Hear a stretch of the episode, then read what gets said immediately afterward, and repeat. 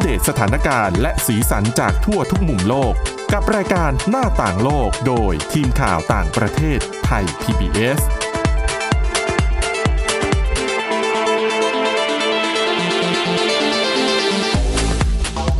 สวัสดีค่ะ คุณผู้ฟังค่ะต้อนรับเข้าสู่รายการหน้าต่างโลกค่ะ วันนี้พบกับคุณทิพย์ตะวันธีรนัยพงษ์และดิฉันสวรักษ์จากวิวัฒนาคุณค่ะ สวัสดีค่ะ คุณทิพย์ตะวันเมื่อวานเรา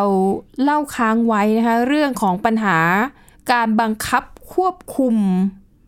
ความสัมพันธ์ของคู่รัก อืม ถือเป็นการทำร้ายอย่างหนึ่งแต่ เพียงแต่ว่ามันไม่ใช่การทำร้ายร่างกายที่เราจะเห็น ค่ะ แบบบาดแผลหรือว่ารอยฟกช้ำที่ไปแจแจ้งความตำรวจได้ เออ อันนี้มันอยู่ข้างใน มันเอ อ่ะ อ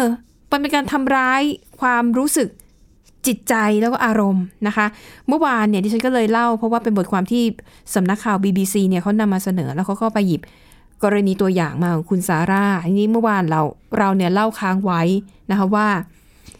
เอ่อความสัมพันธ์ของคุณซาร่ากับแฟนเนี่ยก็ดำเนินมาเรื่อยๆ แต่ปรากฏว่าพบว่าปัญหามันก็หนักขึ้นหนักขึ้นนะคะจนถึงกระทั่งช่วงที่ เอ่อฝ่ายชายเนี่ย บอกให้เธอไม่ต้องไม่ต้องไม่ต้องเรียนหนังสือแล้ว ไม่ต้องทำงานแล้ว เดี๋ยวเขาหาเลี้ยงเอง แต่ปรากฏว่า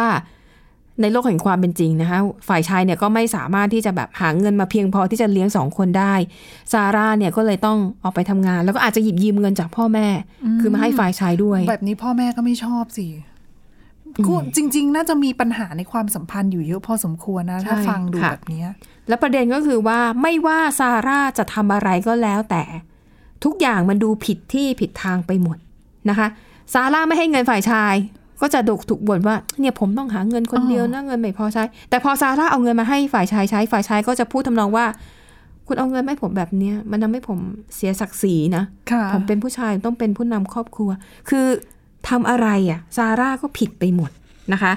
ซาร่าเนี่ยเล่าให้ฟังด้วยนะคะว่าในช่วงที่เรียนมหาวิทยาลัยปรากฏว่าทั้งคู่ไม่ได้เรียนที่เดียวกันนะคะ แม้ไม่ได้อยู่ด้วยกันเนี่ย ฝ่ายชายก็พยายามจะโทรศัพท์มา แล้วก็บอกซาร่าว่าอย่าออกไปเที่ยวไหนกับเพื่อน ไม่ให้ออกไปไหน เขาจะใช้วิธีบีบบังคับด้วยวาจา เช่น บอกว่า เนี่ยถ้าเธอออกไปเที่ยวนะทำยังไงถ้าเกิด เธอถูกคนแปลกหน้าวางยา แล้วก็พาเธอไปข่มขืนน่ะ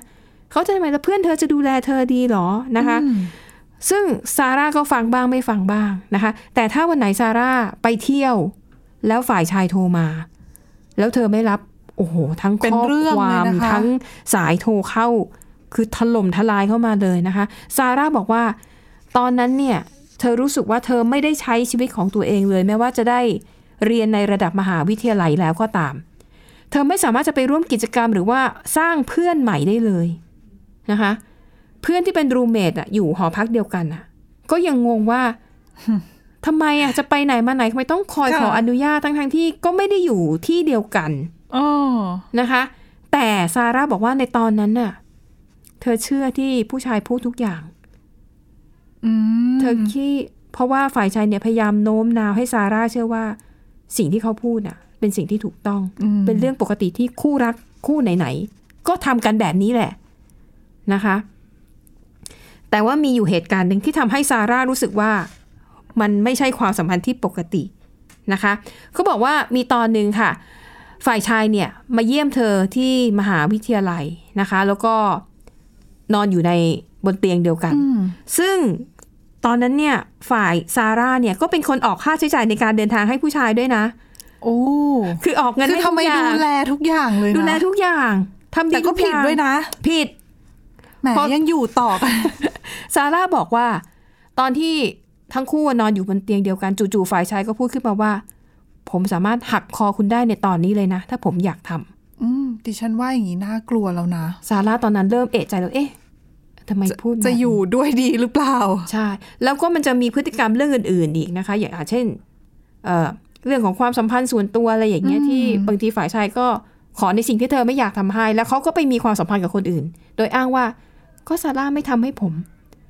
คือไม่ทำในสิ่งที่ผมต้องการ ผมก็เลยต้องไปหาจากคนอื่นไง คือแม้ฝ่ายชายจะมีพฤติกรรมแบบนี้ แต่ก็จะใช้เหตุผลมาหว่านล้อมให้ตัวเองเนี่ย เป็นฝ่ายที่ถูกอยู่เสมอ ค่ะ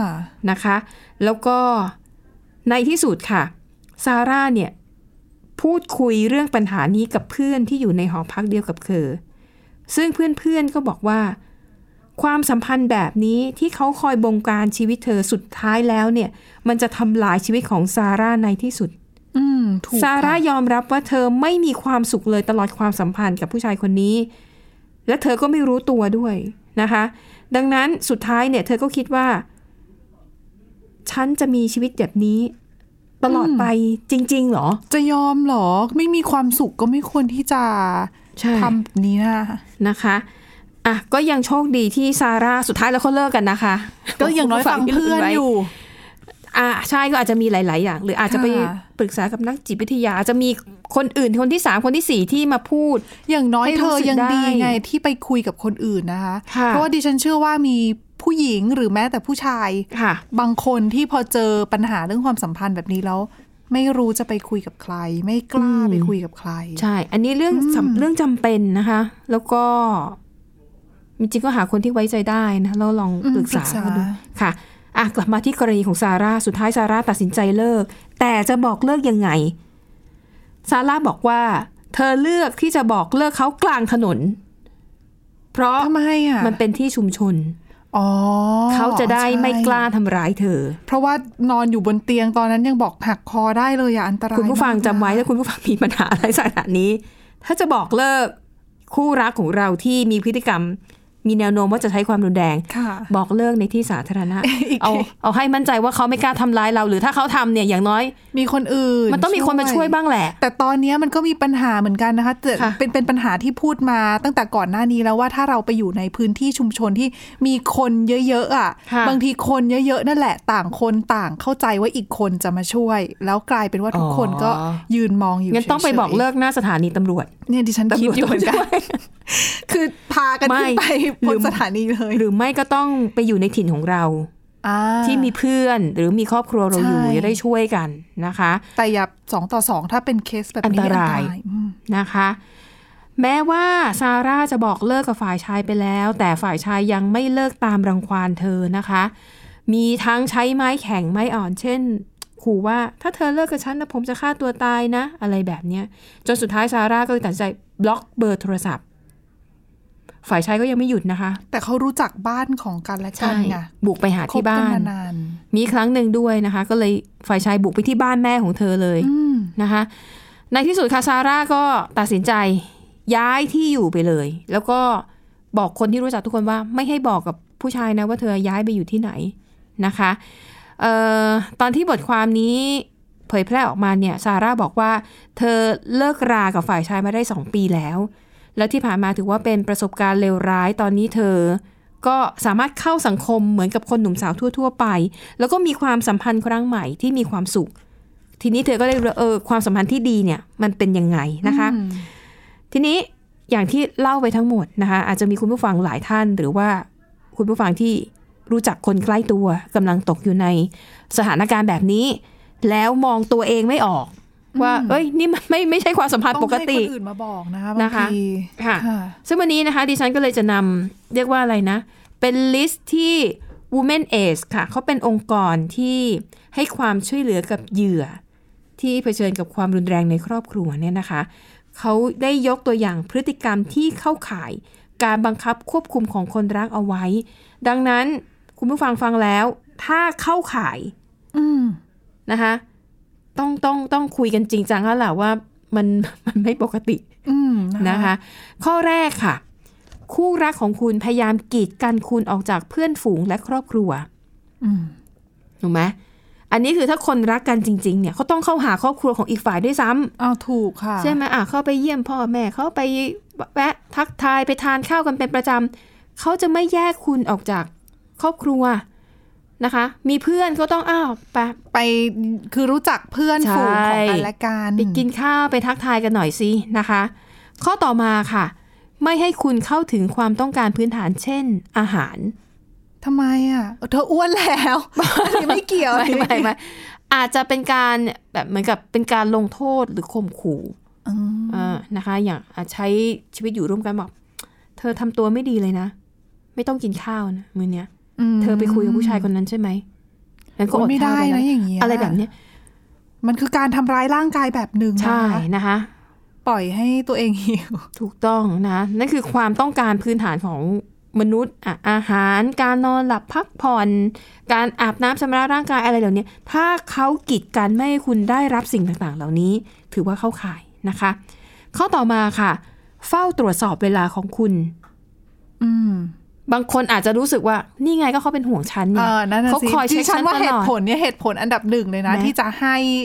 กับกรณีที่ ใช่ เกิดขึ้นแบบเนี้ย ใช่ไหม อืม ก็จะนี่ไงเขา เป็นห่วง ฉันเป็น เฉยๆ เขาเป็นห่วงฉัน คือเขา ลัวว่ ที่เขาบอกว่าให้ไปนี่กี่โมงโทรหากลับถึงโทรหาอะไรโทรหาเนี่ยอันนี้เป็นห่วง ใช่ไหมมันก็ เออ ฟังออกได้ มันก็ฟังได้นะว่า แต่ เป็ มัน น ห่วง มีเส้นบางๆขั้นอยู่นะคะ ค่ะ ระหว่างความเป็นห่วงกับความเยอะเกินไปอ่ะ อืม ที่แบบ นะคะ ตามติดชีวิตเราเลยอ่ะ ใช่ ไม่ใช่แบบโทรหาทุกๆห้านาที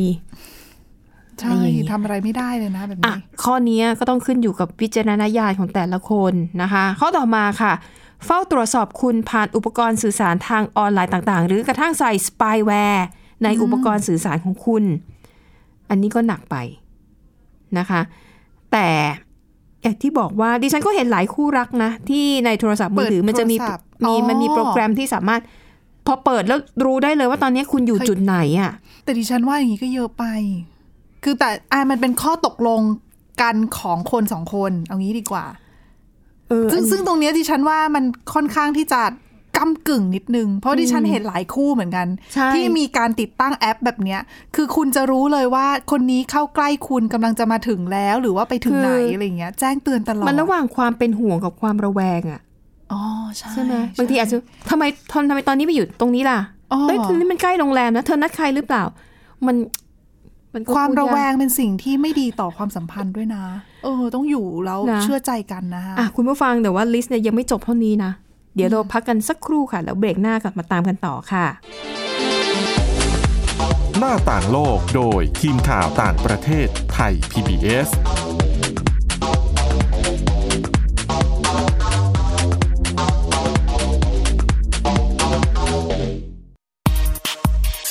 เพราะวิทยาศาสตร์อยู่รอบตัวเรา มีเรื่องราวให้ค้นหาอีกมากมาย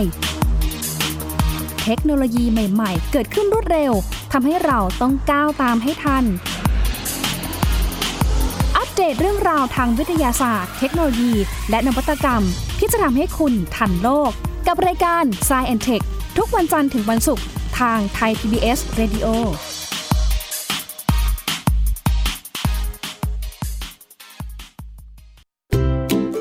ช่วงเวลาแห่งความสุ ช่ว ข งเวลาแห่งการเรียนรู้ ยิ้มรับความสดใส ในรายการพระอาทิตย์ยิ้มแฉ่งเย้ พี่เหลือมตัวยาวลายสวยใจดี พี่รับตัวโยงสูงโปร่งคอยาว พี่วานตัวใหญ่พุงป่องพ้นน้ำปู พี่โลมาที่แสนจะน่ารักแล้วก็ใจดี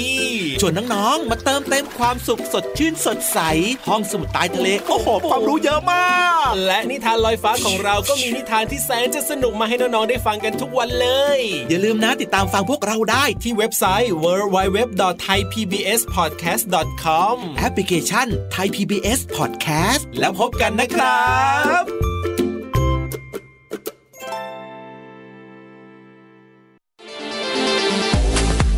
หน้าต่างโลกโดยทีมข่าวต่างประเทศไทย PBS ต้อนรับกลับเข้าสู่ช่วงที่2กับคุณผู้ฟังอ่ะมาว่ากันต่อเรื่องของตัวอย่างพฤติกรรมที่เข้าข่ายเป็นการบังคับควบคุมของคนรักนะคะ พฤติกรรมต่อไปค่ะคือ เขาจะควบคุมเรื่องต่างๆ ในชีวิตประจำวันของคุณ เช่น สถานที่ที่คุณไปคนที่คุณพบเสื้อผ้าที่คุณใส่และเวลาที่คุณนอน อันนี้ดิฉันว่าเยอะไปเยอะไปจริง คือทุกอย่างอะ่ะ ทั้งชีวิตเลยนะคะ อันเนี้ยอันเนี้ยดิฉันว่า อ๋อ แต่บางทีอะ่ะ พอเกิดคือพอเรามาฟังแบบเนี้ย เราฟังแล้วเรารู้ว่าว่ามันไม่โอเค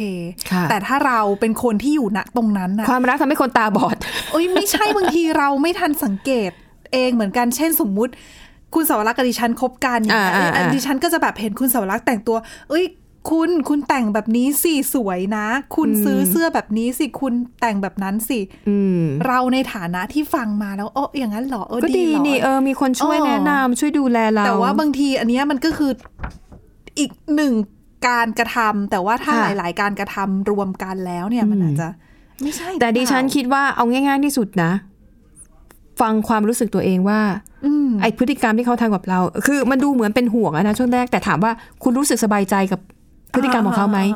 ถ้าคุณรู้สึกว่าโอ้ก็ดีสบายใจ ไม่ได้รู้สึกอึดอัดชอบอ่ะอันนั้น ถือว่าโชคดีไป ก็ปล่อยไป ปล่อยไป แต่ถ้าคุณรู้สึกว่า ไม่ใช่ละ เยอะไปหน่อยนะทำไมวันนี้ต้องบอกให้แต่งตัวอย่างนั้นอย่างนี้ ก็ฉันจะแต่งแบบนี้ได้ยังได้ไหม เออถามว่า นะ แล้วทำไมจะต้องมาวุ่นวายว่าฉันจะไปพบคนนู้นคนนี้ทำไม อันนั้นนะเริ่มถามตัวเองนะคะถ้ารู้สึกอึดอัดเริ่มถามตัวเองนะคะ ข้อต่อมาค่ะ เขาไม่ยอมให้คุณเข้าถึงบริการช่วยเหลือต่างๆ เช่น บริการทางการแพทย์ อันนี้หนักละ อืม ถูกต้องค่ะ หนักละมันไม่มีเหตุผ มัน ล เป็นอา ที่ การเจ็บป่วยไง ใช่นะคะ เขามีเหตุผลอะไรรองรับไหมคะกับการที่ไม่ให้ไป อันนี้เขาไม่ได้อธิบาย อืม แต่ดิฉันว่าน่าจะเป็นรูปแบบของการลงโทษอย่างหนึ่งหรือจะเป็นรูปแบบของการที่ไม่อยากให้ไปพบเจอคนอื่น ๆ ในสังคม อืม หรือกลัวว่าถ้าออกไปอ่ะอย่างสมมติอาจจะบาดเจ็บด้วยเหตุผลอื่น แล้วไปแล้วอาจจะมีคนอ้าวทำไมบาดเจ็บอย่างนี้ล่ะคะมันอาจจะสืบสาวมาถึงได้ว่า คู่รักของคุณดูไม่ค่อยปกติอะไรอย่างนี้หรือเปล่านะคะ ข้อต่อมาค่ะ เขาจะทำให้คุณรู้สึกต้อยต่ำครั้งแล้วครั้งเล่า เช่น บอกว่าคุณไร้ค่า อย่างนี้อย่าเลยคบกันแล้วเราก็มีแต่รู้สึกด้อยด้อยค่าไปเรื่อย ใช่นะคะ อันนี้เนี่ยถือว่าเป็นสัญญาณที่ชัดเจนมาก คือถ้าคนรักกันจะไม่ ๆ อืม จะไม่พูดอะไรแบบนี้นะคะ ซึ่งอย่างเงี้ยคบกันไปนานๆวันเข้าเนี่ย คนที่ถูกด้อยค่าเนี่ยอาจจะ ขาดคทำให้ วามมั่นใจในตัวเอง ใช่ทำให้มีปัญหาสุขภาพจิตได้เลยนะคะ อาจจะเป็นซึมเศร้า เครียด หด ด้วย หู่ อืม นะคะ แล้วก็จะลามไปสู่ปัญหาสุขภาพอื่น ๆด้วยนะคะ เช่นเดียวกัน อันนี้ต้องวัดจากความรู้สึกตัวเอง คือบางคนอาจจะรู้สึกว่า อ๋อที่เขาพูดก็ถูกแล้วแหละ ฉันนั้นมันไม่เก่ง ฉันมันไม่ดี ฉันถึงทำนู่นทำนี่แล้วก็ไม่ได้อะไรอย่างเงี้ย แต่มันไม่ควรจะพูดย้ำจนทำให้เรา มันควรจะต้องให้กำลังใจกันไง อ่าถูก ใช่ไหม รือไม่อีกทีก็คือไปเราก็ลองคุยกับเพื่อน ค่ะ เผื่อหา second opinion แต่ถามเพื่อนแล้ว เชื่อเพื่อนด้วย ไม่ใช่เพื่อนพูดมาแล้วก็ โอ้ใช่ ไม่ไม่ ใช่ ผิดไม่เชื่อเพื่อนอีก แล้วก็ไม่เกิดผลนะ แล้วเพื่อนก็จะเบื่อก็ แต่ จะ บาง ไม่ ที ยก เชื่อ คุย เพื่อนซะเยอะก็ไม่ได้เหมือนกัน อ่ะต้องหาความพอดีให้เจอนะ อ๋อ คะ ข้อต่อมาค่ะ จะคล้ายๆกับข้อที่แล้วคือ เขาจะทำให้คุณอับอายด้อยค่า แล้วก็ย่ำยีศักดิ์ศรีของคุณนะคะ ข้อต่อมาค่ะ ควบคุมด้านการเงินของคุณ อืม อืมอันนี้ เป็น ค่ะ ห่วงไงเห็นคุณใช้จ่ายไม่ค่อย ประหยัดเท่าไหร่ ไม่รู้อันนี้แล้วแต่มันต้องแล้วแต่แต่ละคนเนาะบางคน ใช่ อาจจะใช้ ใช่ เงินเกินตัวจริง แต่คือมันก็จะมันอาจจะมีกรณีที่ว่าใช้เงินเกินตัวจริง แต่ว่าก็หาเงินได้ เยอะตามนั้น ๆ ไม่ก็เหมือนคู่สามีภรรยาไงบางคู่ก็รู้สึกว่าฝ่ายชายแบบใช้เงินเก่ง อ๋อ คือหาเงินได้เยอะแต่ว่าบางทีอาจจะใช้เงินไปกับสิ่งที่สิ้นเปลืองเกินไป เช่น อ่าๆ ไปซื้ออะไรไปแต่งรถแพงๆหรือว่าไปซื้อเก แล้ว ม ก็จอดเอาไว้เพราะว่า ใช่อะไรอย่า บ้าน ง อ เงี้ ยู่ ย ใกล้ที่ทำงาน ฝ่ายภรรยาก็เลยคิดว่าเออฉันต้องแบบเข้าไปดูแลการเงิน อันเนี้ยมันเป็นเรื่องของแล้วแต่ละคู่เนาะ อืม ก็ต้องว่ากันไปนะคะ ข้อสุดท้ายค่ะ เขาข่มขู่และทำให้คุณรู้สึกหวาดกลัว อันนี้เป็นพฤติตัวอย่างพฤติกรรมส่วนหนึ่งนะคะ ที่เป็นรูปแบบของการบังคับ เป็นการบงการการใช้ชีวิตของคู่รักนะคะ แต่เอาละดิฉันว่าหลักๆ ก็คือวัดจากความรู้สึกของคุณเองก่อนว่าคุณสบายใจกับความสัมพันธ์ในครั้งนี้ไหม อืม คือความสัมพันธ์ที่ดีมันไม่ควรจะอึดอัด มันควรจะอยู่ด้วยกันแล้วแบบ มีความสุข มีความสุขสบายใจ มีทะเลาะกันบ้างเป็นเรื่องปกติ แต่ถ้าทะเลาะกันทุกวันปัญหาเดิมๆ แล้วมีแนวโน้มว่าจะใช้ความรุนแรง คือเขาอาจจะยังไม่ลงมือแต่มีคำพูด อย่างที่ฝ่ายชายพูดกับซาร่าว่า ฉันหักคอเธอได้เลยนะตอนเนี้ย อืม อย่าคิดว่าพูดเล่น ใช่บางทีคือเขาไม่คิดเขาอาจจะไม่พูดนะ เออ เออ นะคะ บางทีนะคะเออ ต้องสังเกตดูดี ค่ะอ่าดังนั้นถ้าแนะนำก็คือหนึ่งโอเค วัดจากความรู้สึกตัวเองแล้ว อาจจะหาคนที่เราไว้ใจได้ปรึกษาว่า เนี่ยความสัมพันธ์เป็นอย่างเงี้ยเธอว่ามันโอเคไหมเธอว่าคู่อื่นๆเขาจะเป็นแบบนี้ไหม ๆ อืม นะคะก็ลองหาคำตอบให้ตัวเองแล้วก็ต้องแบบ ถอยหลังกลับมาแล้วก็มองความจริงนะคะอาจจะสัมภาษณ์เอ่อเรียกว่าอะไรอาจจะไปพูดคุยกับพ่อแม่หรือคนที่เป็นห่วงเราจริง ๆ อืมนะคะอ่ะก็หวังว่าข้อมูลที่นำมาเล่าในวันนี้จะเป็นประโยชน์กับคุณผู้ฟังเนาะนะคะอ่ะหนักกันมาพอแล้วปิดท้ายไปดูเรื่องเบาๆกันบ้างนะคะ เป็นเป็นโครงการนั่งรถเที่ยวรอบเมืองในฮ่องกง ค่ะ อืมนะคะ แต่เป้าหมายเนี่ย เป้าหมายหลัก ไม่ได้ให้คุณเที่ยวดูเมืองนะ อืม เป้าหมายหลักให้คุณไปนอนหลับบนรถ คือสำหรับใครง่วงนะ ค่ะ คือมันก็เกี่ยวพันกับโควิด -19 ด้วย ค่ะ นะคะ เพราะว่า ในฮ่องกงเนี่ยถือว่าเป็นหนึ่งในพื้นที่ที่มีมาตรการควบคุมการระบาดเข้มข้นนะคะ การเดินทางไปท่องเที่ยวออกนอกฮ่องกงอะไรเงี้ยมันก็ยังไม่ค่อยสะดวกสบายสักเท่าไหร่ บางทีคนก็อาจจะเบื่อเบื่อๆแล้วฮ่องกงก็เก่อเล็กนิดเดียว อืม นะคะเขาก็เลยผุดโครงการนี้ขึ้นมาค่ะ ชื่อโครงการ Quiet Bus ก็คือตามชื่อแหละ เป็นรถบัสแบบเงียบๆ จะไม่มีเสียงลำโพง ค่ะ เหมือนเหมือนรถท่องเที่ยวอะที่ว่า ด้านซ้ายมือของท่านคืออาคารนั่นนนนี่ด้านขวามือของท่าน ไม่มี คือ มาคุเท แน้ ศนะคะ ำไม่มีแต่ก็จะมีแบบเป็นหูฟัง ใครอยากได้ข้อมูลก็แบบเสียบหูฟังเอานะคะ ค่ะ แล้วก็รถยนต์แต่ละเที่ยวเนี่ยรับผู้โดยสารได้ประมาณ 70 คนนะคะ เป้าหมายหลักก็คือว่า ให้คุณนั่งรถไปเรื่อยๆ รถคันนี้นะคะก็จะขับวนรอบเกาะฮ่องกง เป็นระยะทางรวมทั้งสิ้น 85 กิโลเมตรค่ะ แต่ถ้าใครอยากดูวิวก็ดูได้นะ มันก็มันก็เป็นแบบรถ ค่ะ สองชั้นน่ะ แล้วก็มีกระจ เป็ ก นรถเขาเรียกว่ารถนำเที่ยว อืม ในฮ่องกงนั่นแหละที่เราอาจจะเห็น ซึ่งเมื่อก่อนก็ถ้าไปเที่ยวก็ ค่ะ นี่แหละไปนั่งรถเมย์สองชั้น ชม ค่ะ รอบเมืองนะคะ ใช่ จะขึ้นจะลงตามสถานีที่เขา อืม เอ่อเป็นจุดๆไว้ให้อะนะคะนั่นคนคนต้องการท่องเที่ยวก็เหมาะ แต่สำหรับอันนี้เนี่ยคือเขาบอกว่าถ้าคุณไม่อยากดูวิวไม่เป็นไร คุณเอนบอกหลับไปได้เลย อืม นะคะเขาบอกว่าสาเหตุที่จัดโครงการเที่ยวแบบนี้ขึ้นมาเนี่ยเพราะเขามองว่า ตอนนี้เนี่ยชาวฮ่องกงแทบทุกคนต่างก็เครียดกับการทำงาน บางคนก็เครียดกับการที่ต้องดิ้นรนเอาชีวิตให้รอดไปวันๆนะคะ และที่สำคัญที่ดินในฮ่องกงเนี่ยแพงมาก ดังนั้นที่พักอาศัยของแต่ละคนก็จะเป็นแค่ห้องแคบๆ จะไปไหนมันก็ลำบาก อึดอัดนะ ใช่ อืม ดังนั้นสำหรับคนที่เบื่อเบื่อๆนะคะ ก็แนะนำให้มาซื้อทัวร์แบบนี้แหละ นั่งไปเรื่อยๆแล้วก็เขาบอกว่ารถเนี่ยจะขับเลียบชายหาดด้วยนะคะ อืม ดิฉันว่าก็เหมาะนะคะสำหรับคนที่อาจจะ อยากหาที่นอนหลับพัก ใช่ ผ่อน แล้วคนขับเนี่ยเขาบอกว่าเขาจะเลือกเส้นทางนะ โดยเน้นเส้นทางที่มีรถติดน้อยที่สุดเท่าที่จะเป็นไปได้ เพื่อให้รถมันแบบไปเรื่อยๆ ไปแล้วก็ชมวิว ใช่ ไปเพลินๆ แล้วเวลา นะ นอนหลับก็จะได้หลับสนิท ไม่ต้องแบบคอยเหยียบเบรกกึกกึก อ๋ อะ อ ไรเงี้ย ใช่ เพราะว่ารถติดนะคะเขาบอกว่าเขาได้ไอเดียนี้มาก็เพราะว่าอะไรดูไหมสังเกตไหมเวลาคนส่วนใหญ่อะพอขึ้นรถปั๊บเนี่ย หลับ นั่งแป๊บเดียวอะก็จะหลับเขาก็เลยคิดว่าเอ้าถ้างั้นก็ทำ